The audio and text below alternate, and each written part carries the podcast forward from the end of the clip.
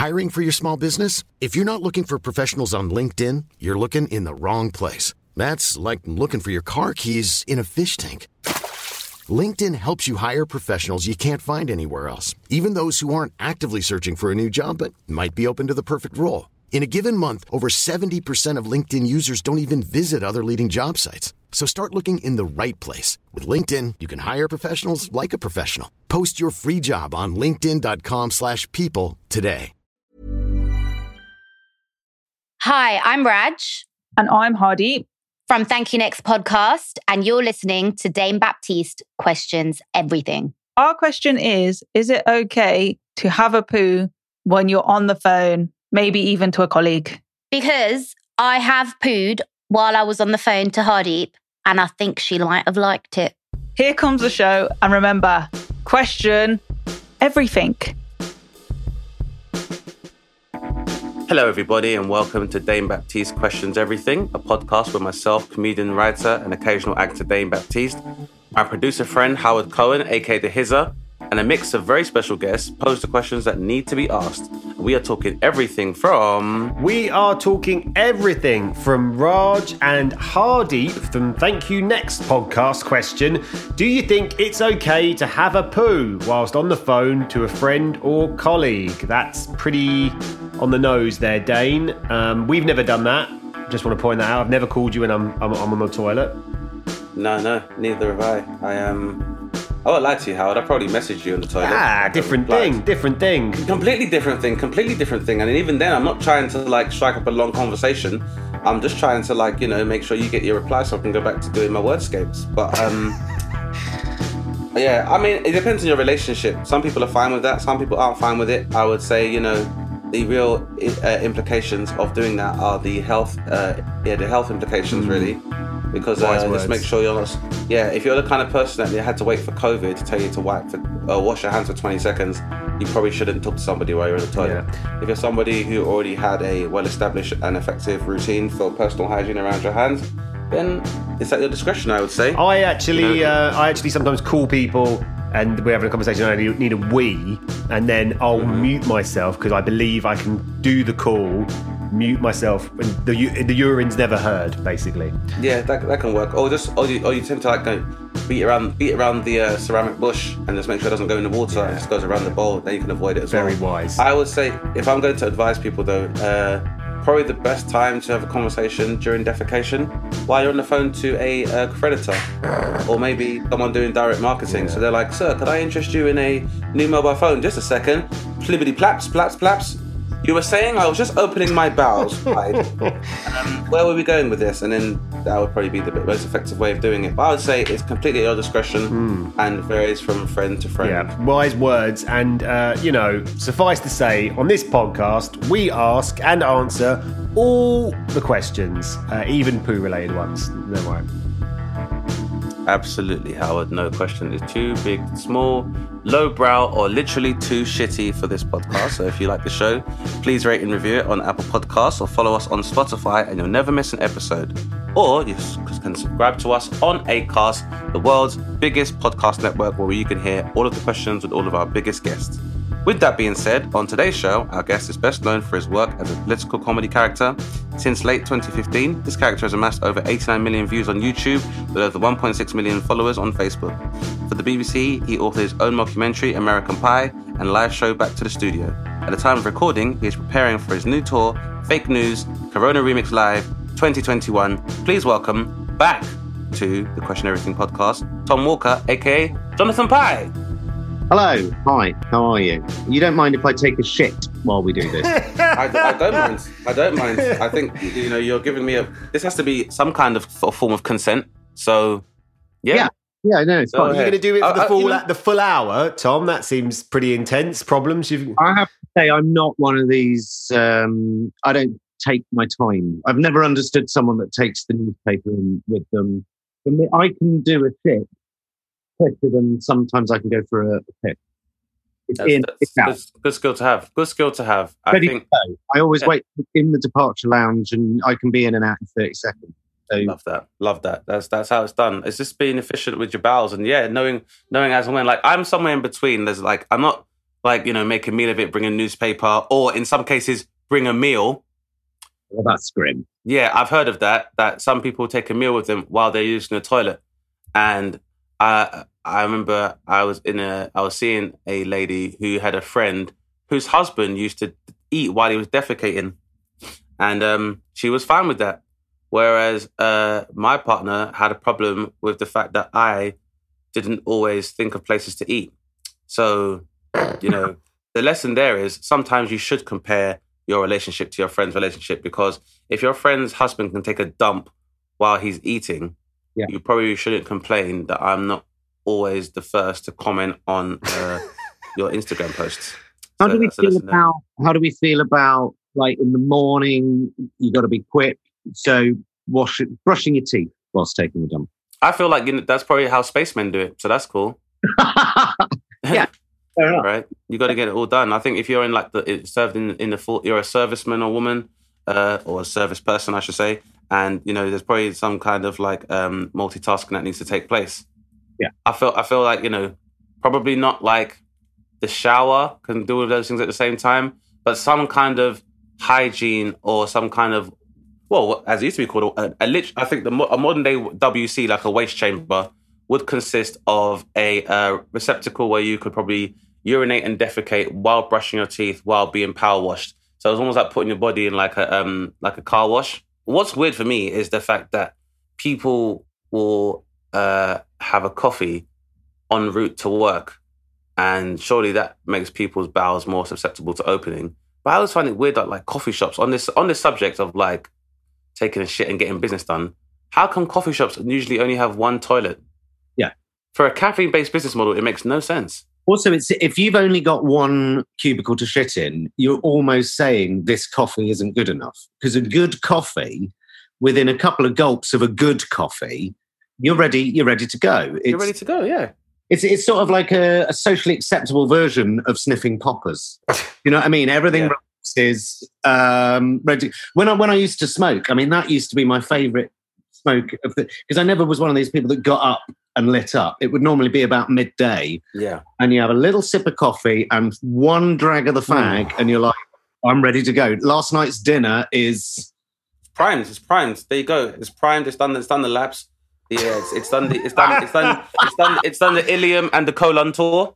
Small small and big intestine, done both venues, and it's good to go. What? It's good It's to probably go. worth pointing out to our listeners that might be coming to this show for the first time. Uh, this isn't always the content. It's just worth because you know I know some people get a bit upset.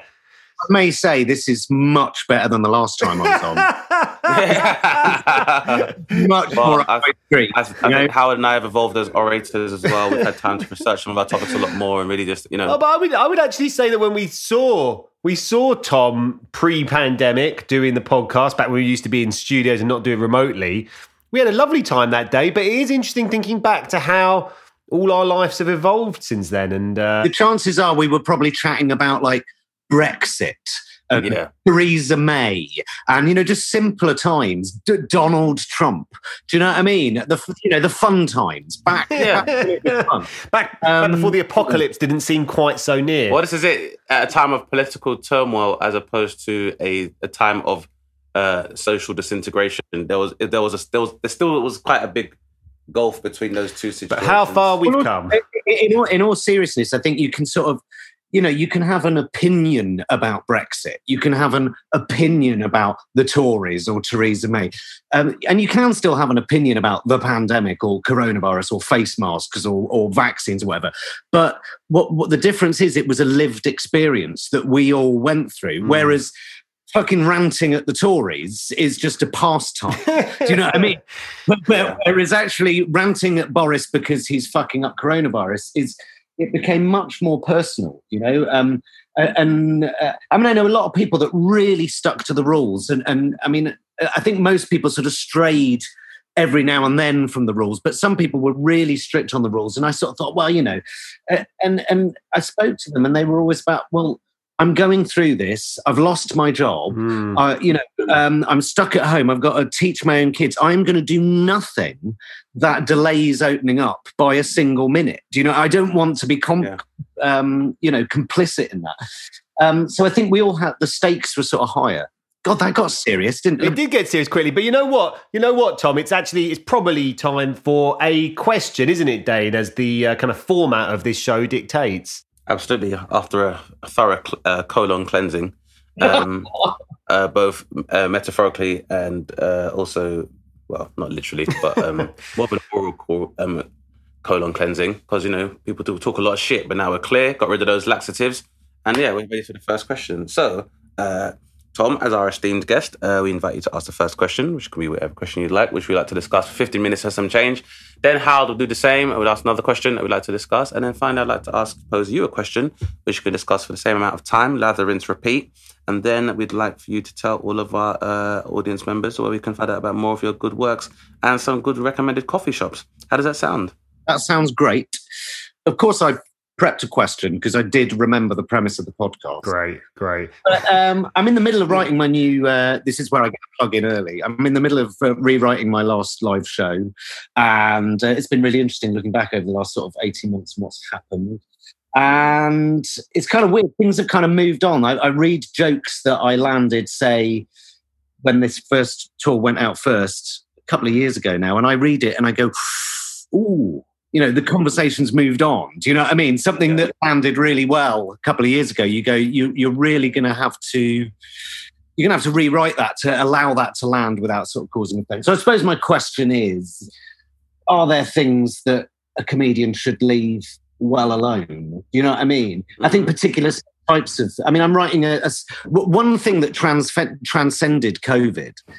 Uh, whilst COVID was happening, I think was the Black Lives Matter movement. Do you know what I mean? It transcended it. It it was other than that. Do you know what I mean? And I'm sure that I'm sure elements of the way it happened was because we were in a lockdown, but it, it happened, you know, apart from it. So I'm writing a little section about Black Lives Matter at the minute, and it's sort of um, it is a minefield because, of course, there are things that I want to say, but am I allowed to say them? What? What? Yeah. So what? I don't know what the fucking question is. I think we. No, oh, that's a very I- no, clear I- I- question. no, yeah. the, the question, yeah, it's a very clear question. Yeah, it's a very clear question. The short answer is I'd say no, no, just based on the title of a subject. So there shouldn't be a state whereby just through the use of the adjective black to pre- uh, to pre- to be the prefix for Black Lives Matter, you, if you're a white uh, creative, feel opposed to discussing that. Yeah. Because I think that's one of the biggest parts of, you know, one of the biggest problems in terms of how uh, art is being uh, censored to avoid discourse is the fact that people think only some people can say things or discuss things and some people can't. Um, I, I, particularly some of the more successful comedians I am aware of or I admire, like, you know, Bill Burr and uh, people like Louis C.K., it was them speaking honestly from the perspective of being cis het white men about race relations that I respected the most. I think it's much more of a. Uh, I think I, I think it's much more of a.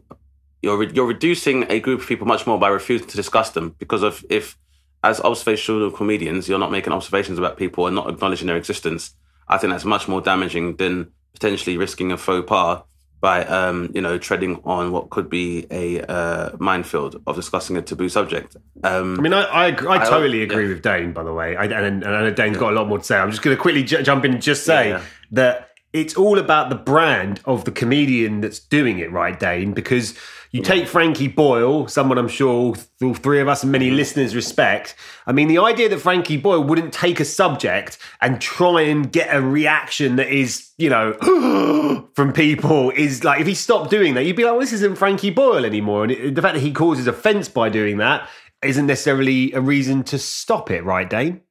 Yeah, I mean, I mean, well, obviously the same goes to offence being uh, taken rather rather than being given. But I think obviously any observations when you're dealing with talking about the nuance of human existence means any observation will be at the expense of another group, um, depending on how people take it. But I, I think that you identify a really important problem, um, Tom, is the fact that people through external bodies feel like, for example, being a cis het white guy, that you can't discuss Black Lives Matter. And I think that's a lot of the time because we expect art to appear as these rigid truths that once you arrive at uh, the end of producing a creative, an aesthetic or creating a narrative, that you're supposed to leave it there and it can't be revisited, it can't be open to be changed dynamically.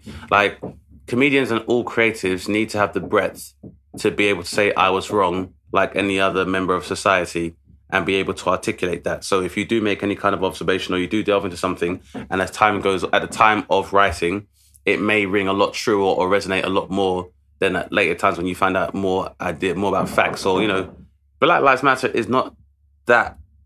It's not particularly. It's not. It's not an old ideology, but the branding's very new. So really, I don't think um, it's a problem to kind of while it's at its inception or it's now at the forefront of people's minds right now to kind of explore that what that means. I think it's it's a lot more damaging and it's a lot more uh, worrying if you hear about a topic or a concept and you're like, well, I can't I can't touch that.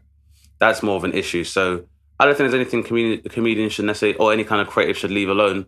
But I say the same thing all the time. I, I feel like you know, even though you are a creative, you don't have any preferential position within society maybe within a particular room or within the industry that you may have a um, preferred position where people may seek to see what you think about things. But like any human being, it's like any any uh, professional environment where you may discuss a particular subject might be quite taboo.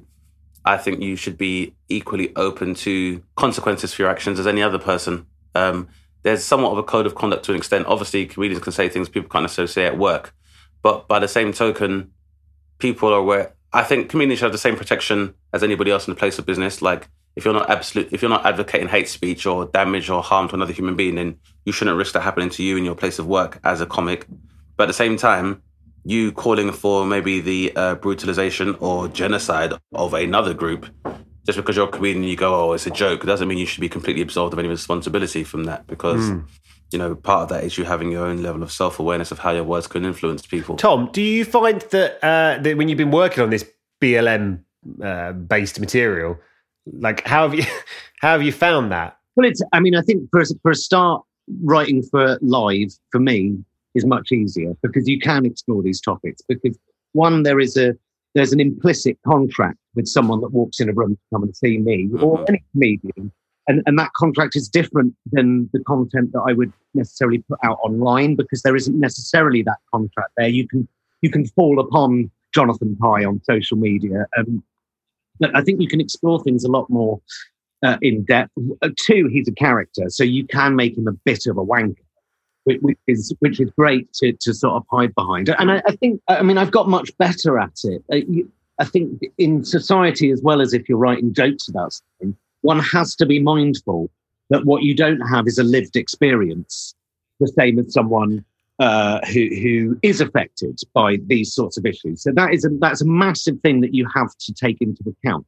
But it shouldn't mean that an opinion uh, shouldn't be aired. So I'm writing this bit right now, and I'm not um, saying I'm against Black Lives Matter tearing down statues, but it's this idea of you can you can hold that position and not be a racist. You can support the the sentiment, for example, Black Lives Matter, but disagree with some of their aims, and that would be a le- and that could be a legitimate position to hold.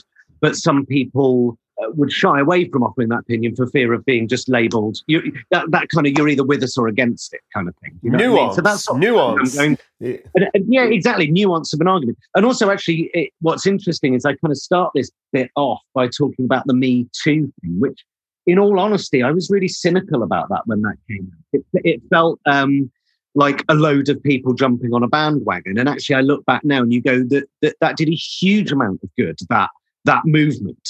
Do you know what I mean? And and and it has changed the conversation, right? So so it begins by Pie admitting that he was wrong about that, and therefore, if you can weave in his reservations about Black Lives Matter in the context that he is prepared to have his mind changed, mm. then you can open up a lot more discussion about it. So you do ha- you have to be really mindful of that. But I think it's good to sometimes hear, even if it's a fictionalized version, someone kind of going, uh, you know, I mean, I've I've made a career out of slagging off the Tories, but pointing out when woke culture goes too far. I think the other thing as well with this sort of thing is is that like you were talking about, you can't always produce art through the prism of identity politics, yeah. right? Which is where most of it these days, the BBC, the Guardian, the mainstream seem to want to do that, right? And it's particularly difficult when you're talking about something like Black Lives Matter, which is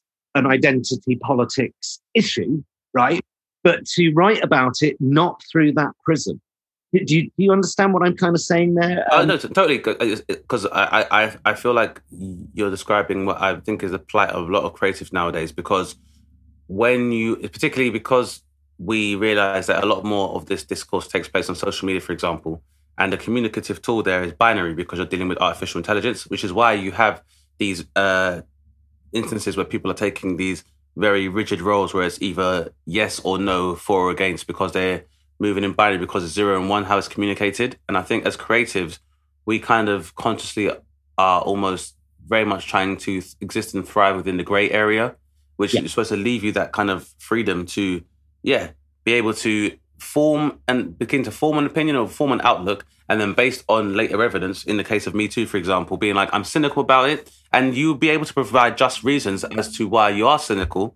And then, you know, through the dynamics of, you know, your horizons broadening and you hearing and learning more, you're able to return to that and be like, I was wrong about this because your position as an artist, like your artistry, should be ever evolving anyway. So you should always have that breath to say, "You, I was wrong." The thing is, way we live in a world where, especially on social media, everything's so quantitative and based on yes or no and numbers and it's rigid. It's supposed to be this is what was said, this is when it was said, and therefore this is the kind of views it generated and this is the engagement it generated. So it deals with the numbers and it, and there may be quantitative proof of what you're saying in the form of retweets and those numbers, but you don't know. Like I said, we can we you and I could necessarily agree, and I may retweet a statement you make about me too, from the perspective of I'm like it's quite cynical for us to say you know just blindly believe women. We should investigate and ask more questions, but you can't dif- differentiate between someone like myself who agrees with that sentiment and someone who's just an open incel and is just actively seeking commentary that is negative towards women. And you can't make that distinction. But what happens is, is that because both people appear to identify um, quantitatively by both retweeting and both liking what you're saying, it me it can make it appear as if all of that comes under um, Jonathan Pie's identity politics, and I think that can be the problem sometimes. Is that yeah, it's not so much what a, the position that a creative takes; it's that how people kind of respond to that position because we're not left with a lot of breadth in terms of having discourse, whether it's having your opinion or your rebuttal reduced to 280 characters, mm. or having it reduced to you just pressing a like button, mm. or having you by you reposting something for the spectacle or maybe for the absurdity of it, it is indistinguishable from you reposting something because you like or support the message. It was like when um, Rebecca, whatever her name is, is Bailey Long, is that her name? Yeah. When she was fired for reposting an article from The Independent where this actress uh, made a lazy uh, anti Semitic stereotype, right?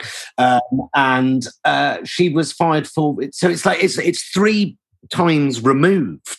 Do you know what I mean? That if Yeah. you repost this, you must agree with everything that is said here.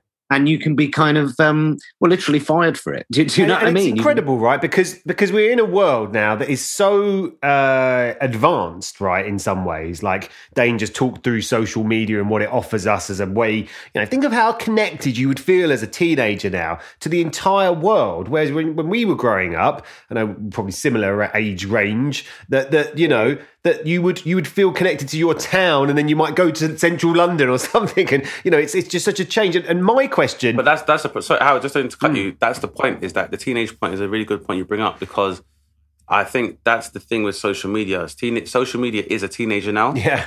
and so it's you are now seeing more adult inclinations and what appear to be more adult discussions, but a lack of uh, wisdom and experience in having this discourse within the uh, confines of social media, which is why people, if you retweet something someone says, it's like when a teenager's like, oh, a teenage girl might have a group of friends, and one of her friends has the same has the same course as someone she doesn't like. Hmm. So she's like, "Why are you hanging out with her?" It's like, "I'm not hanging out with her. I have to take science for my GCSEs." And it's like, "Well, you you betrayed me because you don't have the wisdom of experience." And also, as a teenager, you're a lot more susceptible to and a lot more responsive to what we now refer to as echo chambers. Of course, because yeah. teenagers, when you're beginning, you're beginning to explore independence, when you're able to do stuff like just hang out with your friends. It's not when you become a teenager or a tween. It's when you start doing stuff like hang around with your friends, and then your um, purpose for coupling or socializing is no is no longer dictated by authoritarians. So you've actively or electively chosen what group you want to be a part of. So if you see how that uh, plays out in real life, it's the same as having echo chambers. Once people feel comfortable, whether they're within um, an echo chamber of body positivity or you know liberal politics or identity politics, then you're very, very adverse to trying to entertain anybody else because, like, when you're in primary school, oh, sorry, when you're in high school, it's the whole you can't sit with us. Exactly. And that, and, and that, that point is so amazing because it just feeds into my question for today and everything we've just talked about, which is, you know, Jonathan Pie I mean, just to be kind of as blunt as possible, fuck me, he gets a reaction, Tom. Right? There's, that's the, the, do you know what I mean? Wow! Like you could not, no one can, no matter how you feel about that character, he gets reactions from people, and it's very polarized. I think there's loads of people I've met who are quite right wing that love you. I think I've met some people on the left who love you. I've met some people on either side who who kind of hate that character. And, and my question is, do you think is there is any chance of us not being as polarized as we currently are, Tom? Because it must be, from your perspective, such a jarring time to exist in in this kind of creative space. Well, I, I mean, right wing people like me when I say something they agree with. Left wing people like me when I say something they agree with. Right wing people hate me when hate me when I say something they don't agree with, and left wing people hate me when I say something they don't agree with. Right? And weirdly, when left wing people don't like me, they call me right wing. and when right wing don't left right wing people don't like me, they call me left. And it's absolutely polarized, polarized in, in that respect. You know?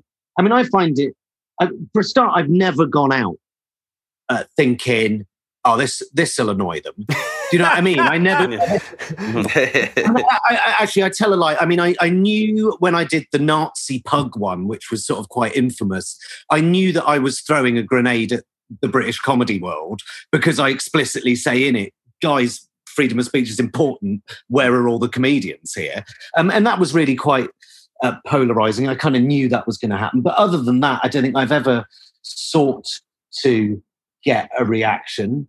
But it always amazes me when I mean, like with Brexit, Pie was always pretty on the fence. He, he, he was like me, a Remainer, but I really, I really did understand people's reasons for voting the way they did, and I quite often expressed uh, that. And I also really took issue with the, the, the way Remainers treated people who were thinking of voting Leave and then did vote Leave. I, you know, I think that that explained the result. Do you know what I mean? Just assuming that everyone that's voting differently to you is right wing or a big. That was one of the most interesting things about your journey with this character to me was that I was seeing people reposting your stuff, right? Yeah. And then you kind of criticized their demographic politically, and then they all stop. And it's like. Yeah, and then, and then I'm never going to listen to you again. You got that one wrong. so, well, I got that one wrong, in your opinion, you know.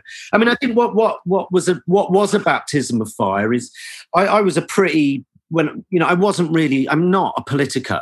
Um, you know I'm I, you know it, it, was a baptism of fire really becoming this sort of person that people listened to not just for the jokes but really for for a, a political angle I suppose. But when I started I mean I was a pretty brand standard Guardian reading lefty. But there were certain assumptions that I took with me that, like freedom of speech, freedom of expression, are, a left wing liberal ideals, and the uh, you, you, know what I mean. And it, I, and I, yeah. I very quickly learned that that the uh, political landscape was changing in that respect, and it's changed over the six years I've been doing Pie, but. Now you stand up for free speech. You stand up for someone's right to say something that you fundamentally disagree with. That's taken as a tacit, you know, a full political betrayal. Yeah, yeah, and, and, that you're tacitly actually, but by implication, you're agreeing with that sentiment. It's like no, uh, that that's not the case. Well, when you when you talk about and you know we brought up that anti-Semitism thing, right? Like that with with the, the Labour politician, and it's like I've said this before on this podcast many times. Dave, like someone can make a mistake. You know, someone really close to me. Like I, I'm working with different people at the moment. Some people that I don't know I don't know how much they know about Jews, right?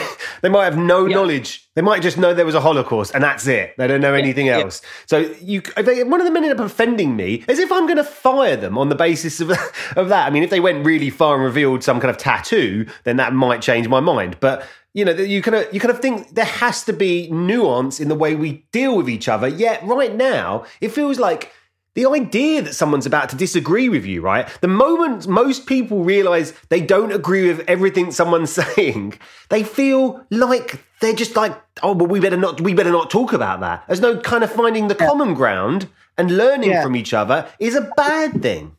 I, I think I think um, Mark Steel put it really well, where he kind of goes when he was growing up as a Mother's Day is around the corner. Find the perfect gift for the mom in your life with a stunning piece of jewelry from Blue Nile. From timeless pearls to dazzling gemstones, Blue Nile has something she'll adore. Need it fast? Most items can ship overnight. Plus, enjoy guaranteed free shipping and returns. Don't miss our special Mother's Day deals. Save big on the season's most beautiful trends. For a limited time, get up to 50% off by going to Bluenile.com. That's Bluenile.com. There's never been a faster or easier way to start your weight loss journey than with PlushCare. PlushCare accepts most insurance plans and gives you online access to board-certified physicians who can prescribe FDA-approved weight loss medications like Wegovy and Zepbound for those who qualify. Take charge of your health and speak with a board-certified physician about a weight loss plan that's right for you. Get started today at plushcare.com slash weight loss. That's plushcare.com slash weight loss. plushcare.com slash weight loss. lefty uh, left wing politics was about finding common ground. So you sort of had the, these these two, you know, and and the one that springs to mind is the miners and the gay rights, uh, um, you know, activists coming together to help each other out. Two two two uh, sections of society that you wouldn't say normally would necessarily get on, but it was about finding common ground rather than now being left wing is about where do we disagree, uh, and and if you disagree on this particular subject, then what's so bizarre to me is this assumption you're, that you're right wing. I disagree with you on free speech. You must be right wing. You know, if, you, are an anti-vaxxer, you must be right wing. Or do, you know what I mean? And, and, and, but going back to BLM, right? Like, you know, uh, uh, I would put this question to anyone, right? That some of the actions that occurred during some of the BLM protests, which predominantly everyone would, any right-minded person would agree with there's the idea that some people acted like dickheads during that protest. I mean, where what group of people exists where you won't find some dickheads? Like, you know, like exactly. look at the England fans booing the taking a knee. It's I, some of the people I've heard talk about it. Like, literally, you to get into the stadium, you had to sign a box to say, "I am going to boo the t- taking a knee." Obviously, not all England fans are like that, but there is a percentage of them that are. So it's just that that kind of lack of sense. That I don't know. It just feels like we're in a really bleak time when it comes to all this stuff where where people are incapable dane of showing a bit of humanity in their opinions right? That's all that's all it and that's all it is. It's it's it, the, the problem has come from the fact that humanity is trying to coexist or have its consciousness coexist with artificial intelligence and it's not how our minds work. Um, nobody ever needed to be so pronounced about uh, where they sat on a bipartisan political spectrum and we never were that massively divided. Now, I myself personally believe this is down to uh, the class of people that rule over us, irrespective of your political political stance. So I look at it like this, in the terms of the fact that like the extremity of the left is supposed to be like cap- uh, communism, um, and the most extreme example would be a nation like North Korea. However, the leader of North Korea is a very wealthy man who inherited his power from his dad. So to me, that is no different to any kind of crypto fascistic or uh, monarchistic or autocratic government or governing body that you'd have in the West or in the Middle East. In the same way that uh, the extreme of the right is supposed to be like fascism or like with uh, capitalism, and yet in 2008 we had to defend on the very socialist method of um, taxpayer money to bail out the banks, which were too big to fail, which the concept doesn't exist. So for me, uh, the, the, bipartisan political spectrum is very good theoretically, but no human being has ever been able to adhere to one wing in totality just to thrive in Western society. But then now it's like just this idea that people are supposed to be able to only function in these kind of binary fashions, as you say, where it's like if you don't support this, then you must be this. And as if human beings don't have some kind of grey area or we're not capable of being moderate. You mentioned, you know, earlier about, uh, you know, um, lazy anti-Semitism and stuff like that. I was talking to someone the other day on this very subject, and there was, I mean, we're so unforgiving uh, of, of, when people err, you know, but there is a big difference between uh, conscious bigotry and ignorance of something where you might yeah. you're ignorant of something and i don't mean that rudely someone the other day that didn't really understand the concept of the jewish people and had not heard of the holocaust and this was an adult guy, right? And we had, and he was, I mean, he was mortified, right?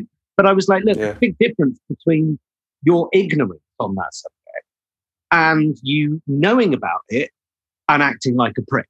Do, do you know what I mean? There's a, a completely know what you mean. It's, it's a very there's a market difference. I say this all the time. It's like it's like I would even argue a lot of black people or, or uh, you know members of the Asian diaspora have evolved to the point whereby you almost are, are more than aware. Like I had an instance where I was performing in Salford and a guy offered to buy me a drink and you know mentioned a member of his family I reminded him of and used the word coloured and I was like, while this is considered to be an, an archaic term or a derogatory term, somebody who is offering to buy me a drink and liking me to remember his family and who is basically hounding me to have a conversation is probably not a racist, but you can only subsist on the nomenclature you've been given, and that's a big part of the fact is that the more we try to um, try to censor and remove words, even if they are pejorative or they are derogatory terms, you're still robbing people of adjectives and nomenclature, which allows them to have the discourse. So even if they use a word to find out why they shouldn't use that word, that's also important. Or them um, having awareness of a word and the connotations of that word and why they shouldn't use it is something that people have been deprived of as well. In his case, you know, you you take the drink,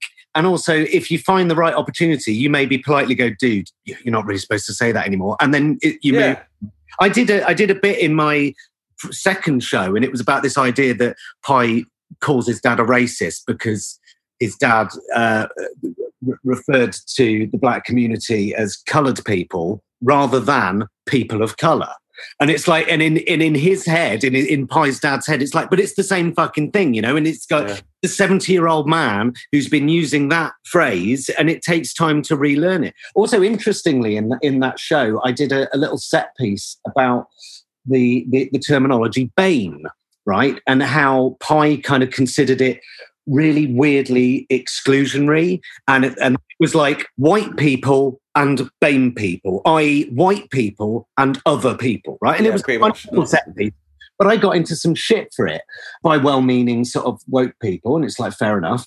But what was interesting was about three or four months ago, there, there was this report that came out that went, yeah, BAME, it, we really need to stop using that because it's yeah. you know, exactly the, the things that, and you kind of go, well, so me having brought that up two years ago it wasn't me being a dick about the BAME community. It was it was a sort of a take on this idea that the words and the phrasing move so quickly, it's fucking hard to catch up, and you have to forgive someone. Absolutely, they haven't been told not to use it. You know. Well, you know, it's, it's like terms like hermaphrodite, where you know it would have been a term used uh, to describe someone who would now be called intersex or potentially, uh, I guess, non-binary, but normally someone who'd be intersex.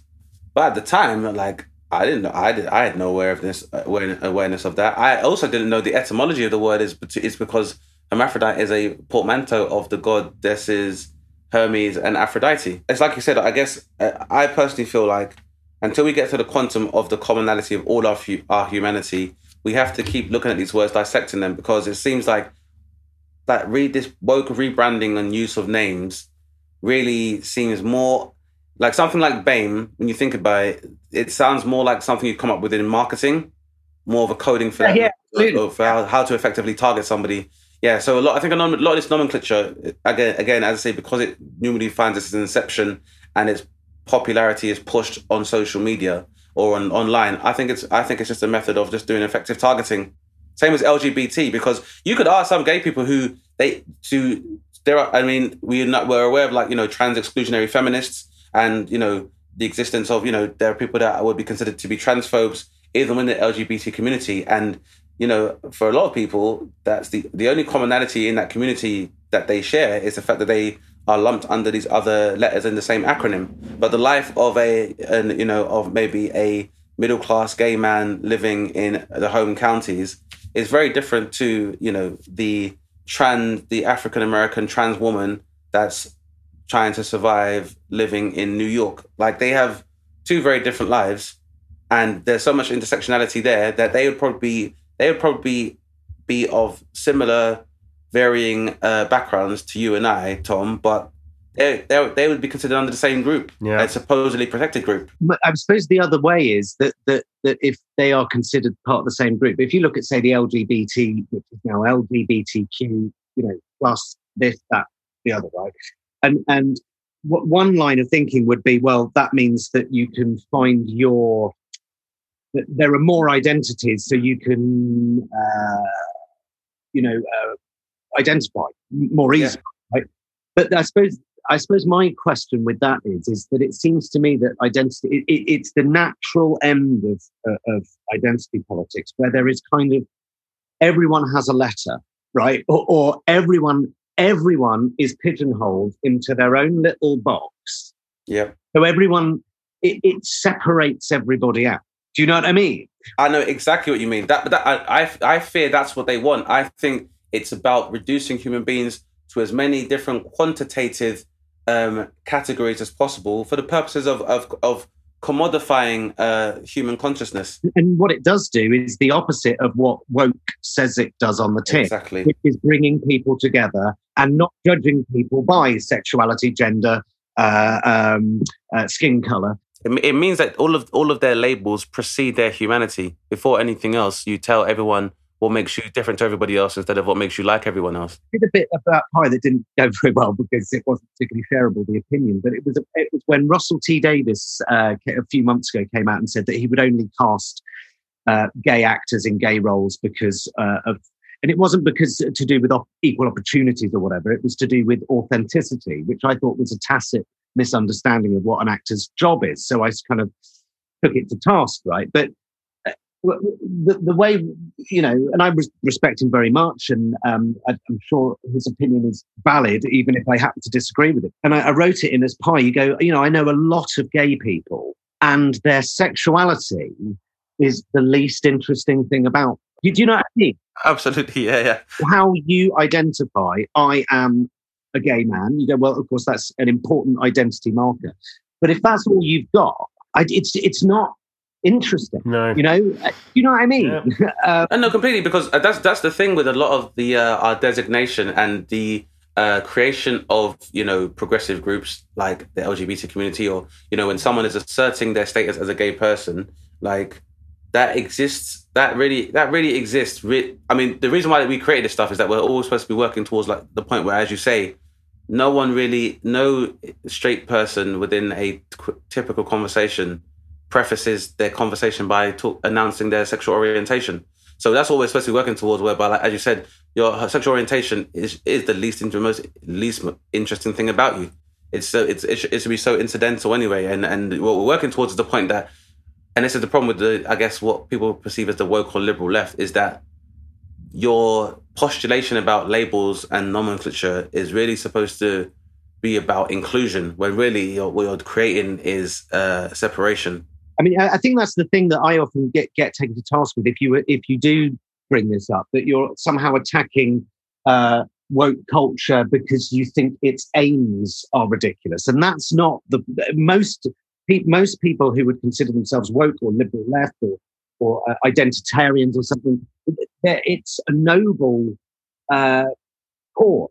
My what my my issue that I take up with it is you go. I just think tactically you're getting it wrong, and also you know if you are obsessing about like you say the, the, the words it's it's important right but what's more important is the systemic injustices that are going on the more important one Absolutely. do you know what i mean that we live in a world where there are more billionaires than ever and more people starving than ever you Yeah. go you know um and and and this sort of obsession with our past which is really important that we are teaching our past um correctly and truthfully. But there are things going on today that are, to me, more important than that old statue of Colston. Yeah. You know what I mean? And I don't mind if you want to tear him down, tear him down. But but by tearing him down, you haven't really solved. Yeah, it's all, all, all you're doing is removing imagery, and even I, I mean, I look at it on one of two ways. I, for me, like if part of your expression of your anger is that you're like fuck this whole establishment, and I'm knocking down a statue while I'm at it, I'm like fair enough because I don't think you should temper people, or in the same way that you can't really temper or censor freedom of speech, you also can't temper like you know political um, dissent. You can't tell people to protest, but protest in a way that's a bit quieter over here. Like if people are being oppressed, they uh, how they choose to express it, as long as they're not causing harm or loss to innocent people, then because that's I guess that's what terrorism is to have your political goals met through violence is terrorism. But if you're protesting and shit gets knocked over or a window here or there gets smashed, well, in the same way they say with the armed forces, if a civilian's killed, it's collateral damage. But like you said, removing the statue without removing the reasons as to why it has to go and having that open discussion doesn't really make any any sense because even even people that defend the statue aren't necessarily aware of why it may need to be removed or what the connotations of it are. But all they hear is this is this statue represents this. We want to destroy it, and that person's like, but that's a part of. But there's people that also encouraged to politically identify what the symbolism of said statue, and that's where the problem is. Is that I think a large amount contingent of human beings, because they've been so steeped in identity politics for so long, are now at the point where they are their identity is very much dependent on their affinity with a particular ideology. Because you know, the thing with some people is that it's their racism seems fueled by this hatred alone, but I I, I would theorize some of the hatred, the biggest part of the hatred is self hatred. Whereas, like for some people, without being able to identify politically with what they perceive to be the goals and achievements of the British Empire and the um, preferential uh, position having British citizenship gives you over the world in a former Commonwealth and Empire, they don't really have anything else. And so, you know, it's maybe looking at that as a complex in itself is who, if, why do people still hold on to so many of these archaic ideas? And is it, is it because they don't have anything else? Which leads me on to my question, Howard, because I think it's about time. Absolutely. I was just about to, just about to uh, nudge you in that yeah. direction, Dane. So, Tom, I'm saying obviously, like you know, as I said, in many ways, Jonathan Pie kind of was speaking very prophetically about what does happen if people do not entertain discourse and do not um, consider, I guess, the equivalent of the null hypothesis for these social experiments and these ideas. To the point where I think for most satirical performers or creatives, because the truth is so much stranger than fiction, it gets harder and harder to kind of parody.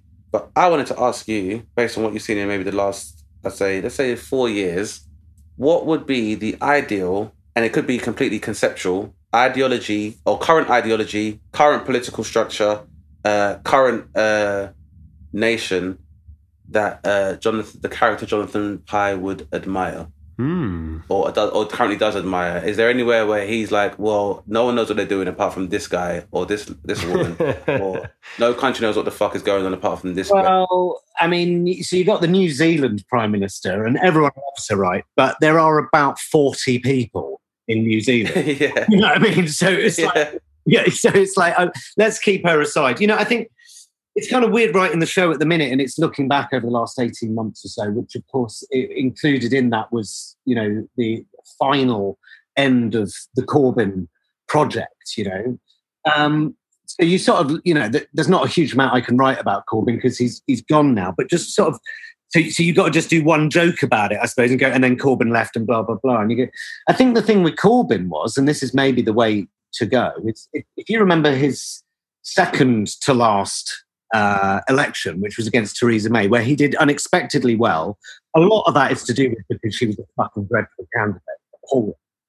But his manifesto was really genuinely interesting, and it was a socialist, uh, old school sort of socialist, um, you know, uh, agenda where the working classes were included and were going to be looked after and that kind of thing.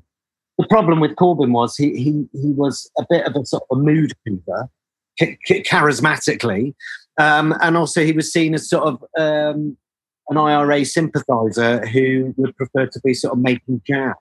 Than, do you know what I mean? So- yeah. so, so I think sort of politically, it was, it could have been great. Uh, you know, a left winger in charge of a left wing party. You know, and I think, I think actually we are ripe for a little bit of socialism. I mean, actually, if you just look at what we've gone through, what happens when a global pandemic hits? Socialism. That's what happens. Do you know what I mean? Like you said earlier, uh, what what bailed the banks out? Socialism, our tax dollars, right? So it, it is possible for someone even like Boris Johnson or Trump, you know, for a while there, handing out checks to the poorest. You go, socialism it can work, and I think it would be a vote winner. You know, that's what I would like to see. That you've got to get a fucking opposition. The idea that Boris Johnson is in number ten with a healthy majority means our system is It's broken in, from all sides. Even if you are a conservative, even if you're a staunch Brexiteer, Boris Johnson is fucking useless. No Yeah. matter no matter who you are, he's a fucking cunt. Right? Do you know what I mean? Yes. So um absolutely. For anyone, for anyone to even have hired Matt Hancock, and we all know if it was down to Boris Johnson, that guy would still have his job. Of course he is. Because Boris himself is still pissed off for having been fired by what I think it was uh, Howard for lying about having an affair while he was in government. He's still pissed off about it. It's like that's if you lie about shagging the fucking secretary, you fuck off and you fuck off that day. Um, what a cunt! I I, um, I rarely call people a cunt on the, the weekly on the weekly uh, thing. You know the, Yeah. content that I put out because, like I say, um, you can stumble upon it on Facebook. Your kids can stumble upon, across Jonathan Pie, and sometimes it has to be done. And I, I, I think it's sometimes it's holding back on that kind of profanity. And like you said, some that this is a, definitely an exercise in context. In that, like I said, kids can stumble upon it. But if I was a kid and then I was like, this man felt strongly enough about this other guy to use this word, I should find out why. And I would probably be like, you know what? I understand what that means now. the the uh, yeah exactly that's the proper use of it. The only way I thought I could get away with it is if Pie says it and really means it. And it works because it's like it's not just to throw away, oh, he's a cunt. It's like he is a cunt. And it lands beautifully because you rarely hear Pie say it. I mean, I had old grannies tweeting it, going, "Well, I wouldn't normally use that word. You're absolutely fucking right. He is a I mean, so You know, when you kind of do uh, interesting question to you, you know, subsection to what Dane's saying. Just you know, when you talk to people and like something goes wrong, right? Like I'm sure you've had it, and you're like, Yeah. uh, your instincts. I, my instincts are to apologise as quickly as humanly possible because I have made a mistake. Now I get the sense that I'm in a minority there. Uh, most people want to try and back out of the situation without any blame, whereas I'm like, blame me, like please, like I definitely know I'm not fucking perfect. Like Dane, if I ever fuck you off, just blame. I'm I'm I'm I'm at fault most likely. Well, that's the, that's the other thing, Howard, is that I'm also the kind of person where I do just blame people. What I don't do is I won't internalize something and then go and project on people who are less deserving or people I perceive to be more vulnerable. So I'm not like I'm coming home to argue with my partner 'cause I had a bad day at work. I'm like fuck my boss. so I'm that kind of person anyway. So you'll you'll be fine in that respect. But I think yeah, I think it's most people do acknowledge when they uh, their shortcomings or when they make mistakes. But I think you're now dealing with a uh, government institution who themselves did not realize their positions merit, meritocratically. When you think about it, like Boris and Johnson inheriting from Theresa May, who herself wasn't democratically elected after David Cameron resigned after uh, you know the Brexit result. So we are still dealing with that kind of but of that knock on effect of media manipulation creating a state within based on you know the division within the country which in turn made david cameron go basically you're, you're watching a horror film unfold where david cameron is like more of like the ambitious like genetic engineer who does an experiment and then people are like maybe you've gone too far this time david. He's like don't worry about it guys. Like no one will want to leave without knowing all the facts. That'd be stupid. No one's that stupid how could they be that dumb? They don't even know anything about it. Look guys, if they vote to leave, I will fuck a pig in the mouth. Calm down. No, no, come on. No one is that dumb, guys. We haven't even printed anything about it. They don't even know what a referendum is. They won't do it. And then it happened. He was like, oh shit. And then Theresa May was like, well, I wasn't ready for this. I wanted to remain. And they was like, yeah, but we're the Tory party. We got to stick together. We need to keep our power. Otherwise, we lose our power base. And she's like, okay, cool. We can leave. Uh, how are you going to make us leave, Theresa? I don't know. I didn't want to fucking leave. What did you say? Uh, uh, yeah, I'm going to quit too. And then there's just, there was just nobody left. Like, I'm sure for many, many months, people were like, listen, somebody has to get hold of this thing. Otherwise, Boris is going to be in charge. Like, And now you have a man who literally who hides it. Like, do you this the the level of transparency I realized in the detachment of the privileged elite in the UK versus the proletariat was more and more pronounced than a man who thinks he can hide in a fridge and return to work after that. Like, that's insane. Do you think if you worked for Sky and they were like, "What's wrong with my Skybox?" and you jumped in their bathtub, they'd ask you back to their house? They wouldn't. I think we're also at a stage where, where Boris, uh, I mean, you know, politicians have always lied. They've always, you know, but we're at a stage now where someone like Boris, I don't know what's happened, but they get away with it now. A blatant, blatant lie. Like, and, and Trump as well, you know, Yeah. someone that can stand at the podium and blatantly lie, blatantly contradict what they said a week before. Or like with Matt Hancock, um, Boris trying to sort of suggest that he fired him, even though we all saw him not do it. And Yeah. also them saying, uh, you know, um, herd immunity was never a government position, even though we all heard at that press conference them talk about it. But it's like, no, it didn't happen. it's partially Kelly. It's Kelly and it's Kellyanne Conway's fault partially because she introduced the term fake news to mainstream media. So she's basically so in a way that we're saying where we are being deprived of the nomenclature required to have conversations, the right or the extreme right are arming themselves with new like kind of new speak or newspeak Orwellian newspeak, which allows them to lie in your face. You know, if you say alternate facts, that doesn't sound like this is an out and out lie. If you say fake news and you can basically just like decry mainstream media and you can basically reduce the idea of journalism, people go along with it. And I think the scariest thing being is that because human beings are such, we function as a social species and we function, especially, and within uh, politics, we're definitely creatures of like habit and projection. The lower that the social bar becomes, the more accepting people will be of it. It's like being law abiding nowadays in itself is exhausting in that, you know, paying your taxes while paying your pension, while paying your TV license and paying for your healthcare, being law abiding is a very expensive exercise. So when you're offered the opportunity to cut corners in that respect, then most people want to take it if you get a discount or you can get any kind of like, you know, concession. And I think what you have with the current leaders of the West is that they are enabling like social concessions. You don't have, if you have a leader like Boris Johnson, you do not feel incentivized or pressured to better yourself, to seek facts, because you're like, the prime minister is a complete incompetent. I don't have to do any work. Why do I have to be a better person? What you got to remember, so, social convention is dictated by those who lead and craft uh, the mechanics of your society or who gives the yes or no in those things. If you know you have a prime minister who doesn't even know how many children he's sired with how many women, what is your incentive really for you to conduct yourself in a positive fashion within society? Like, this is the existential question. I don't think most people are asking. Like, if you are a child growing up in the UK now, why should I be a good child? Well, because also, also you know as a child growing up in the UK that you don't live in a meritocracy by virtue of who is in Yeah. number 10. Exactly. You know that. So what's your incentive to work hard? It's, it's, it's the hologram, the, the, the effect, the butterfly effect of Boris Johnson's presence tells any person who has been brought up with the intersectionality of Judeo-Christian um, fundamentalism versus like, you know, common law as a part of being within a civilized society.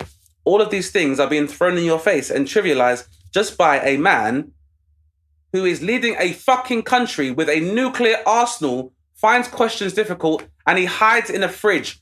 It's not that he hid in a fridge, it's that we can find you in a fucking fridge. if you hid somewhere you couldn't, like a panic room, I'd be like, cool, that's where a leader should go. If you hid in a bunker, I'd be like, fair enough. He needs to have somewhere like that to hide in the event of like DEFCON 1 or any kind of thing. But I can find you in a fucking fridge, Boris. On that, bo- Like, even doors have locks, Howard. Even sheds have padlocks. Even a fucking toy box has a padlock. Even a fucking locker in a school corridor needs a fucking combination to open. I don't need that for a fridge. Right. So you're not even able to hide your stupidity properly. Well, on that on that note, I have to say it's been a brilliant episode uh, to have Tom uh, with us, right, Dane? And uh, and the fact that you've got this tour coming up must be very exciting, Tom, to to get excited for. Yeah, I hope. I, I, I- you know, I'm the most positive that it's going ahead that I've been in 18 months. I mean, I've delayed it three times. I mean, uh, some people will have seen what they think is the show before, but I'm rewriting it now, and it's totally different. So if you've already seen it, it's completely different, and if you haven't seen it, uh, you you haven't missed out. Trying to get a lot of repeat business as well as new business. But it's been it's really um, great not to be writing about Brexit and dumping all the old Brexit material and coronaing it up uh, really sweet. Um, so yeah, looking forward to it. JonathanPie.com for tickets. I think most people would be trying to find out what Jonathan Pie thinks about all of this, and I and I really hope that uh, the pandemic has been a catalyst for everyone else's inner than Jonathan Pie to kind of be like, yeah, on the one hand, I'm gonna present this veneer of conformity, but on the inside, I'm like, what the fuck fuckity fuck? And uh, that's what people seek from Jonathan Pie. So it's been a pleasure having you on the podcast, Tom. Thank you. You've been listening to Dane Baptiste Questions Everything, hosted by Dane Baptiste. For more from Dane, go to danebaptiste.co.uk or follow him on Twitter at DaneBapTweets or Instagram at DaneSnapTeast. Our guest was Jonathan Pie. You can follow Jonathan on Twitter and Instagram at Jonathan Pie News. The show is produced by me, Howard Cohen. Follow me on Twitter and Instagram at the Howard Cohen. The show is mixed and mastered by Audio Culture. You can follow Audio Culture on Instagram at We Are Audio Culture. Please rate and review the show on Apple Podcasts or wherever you listen to us. You can find us on Twitter and Instagram at DBQE Podcast. Thanks to Polly, Gelly, and the ACAST team for all their support. Thanks for listening, guys, and remember question everything.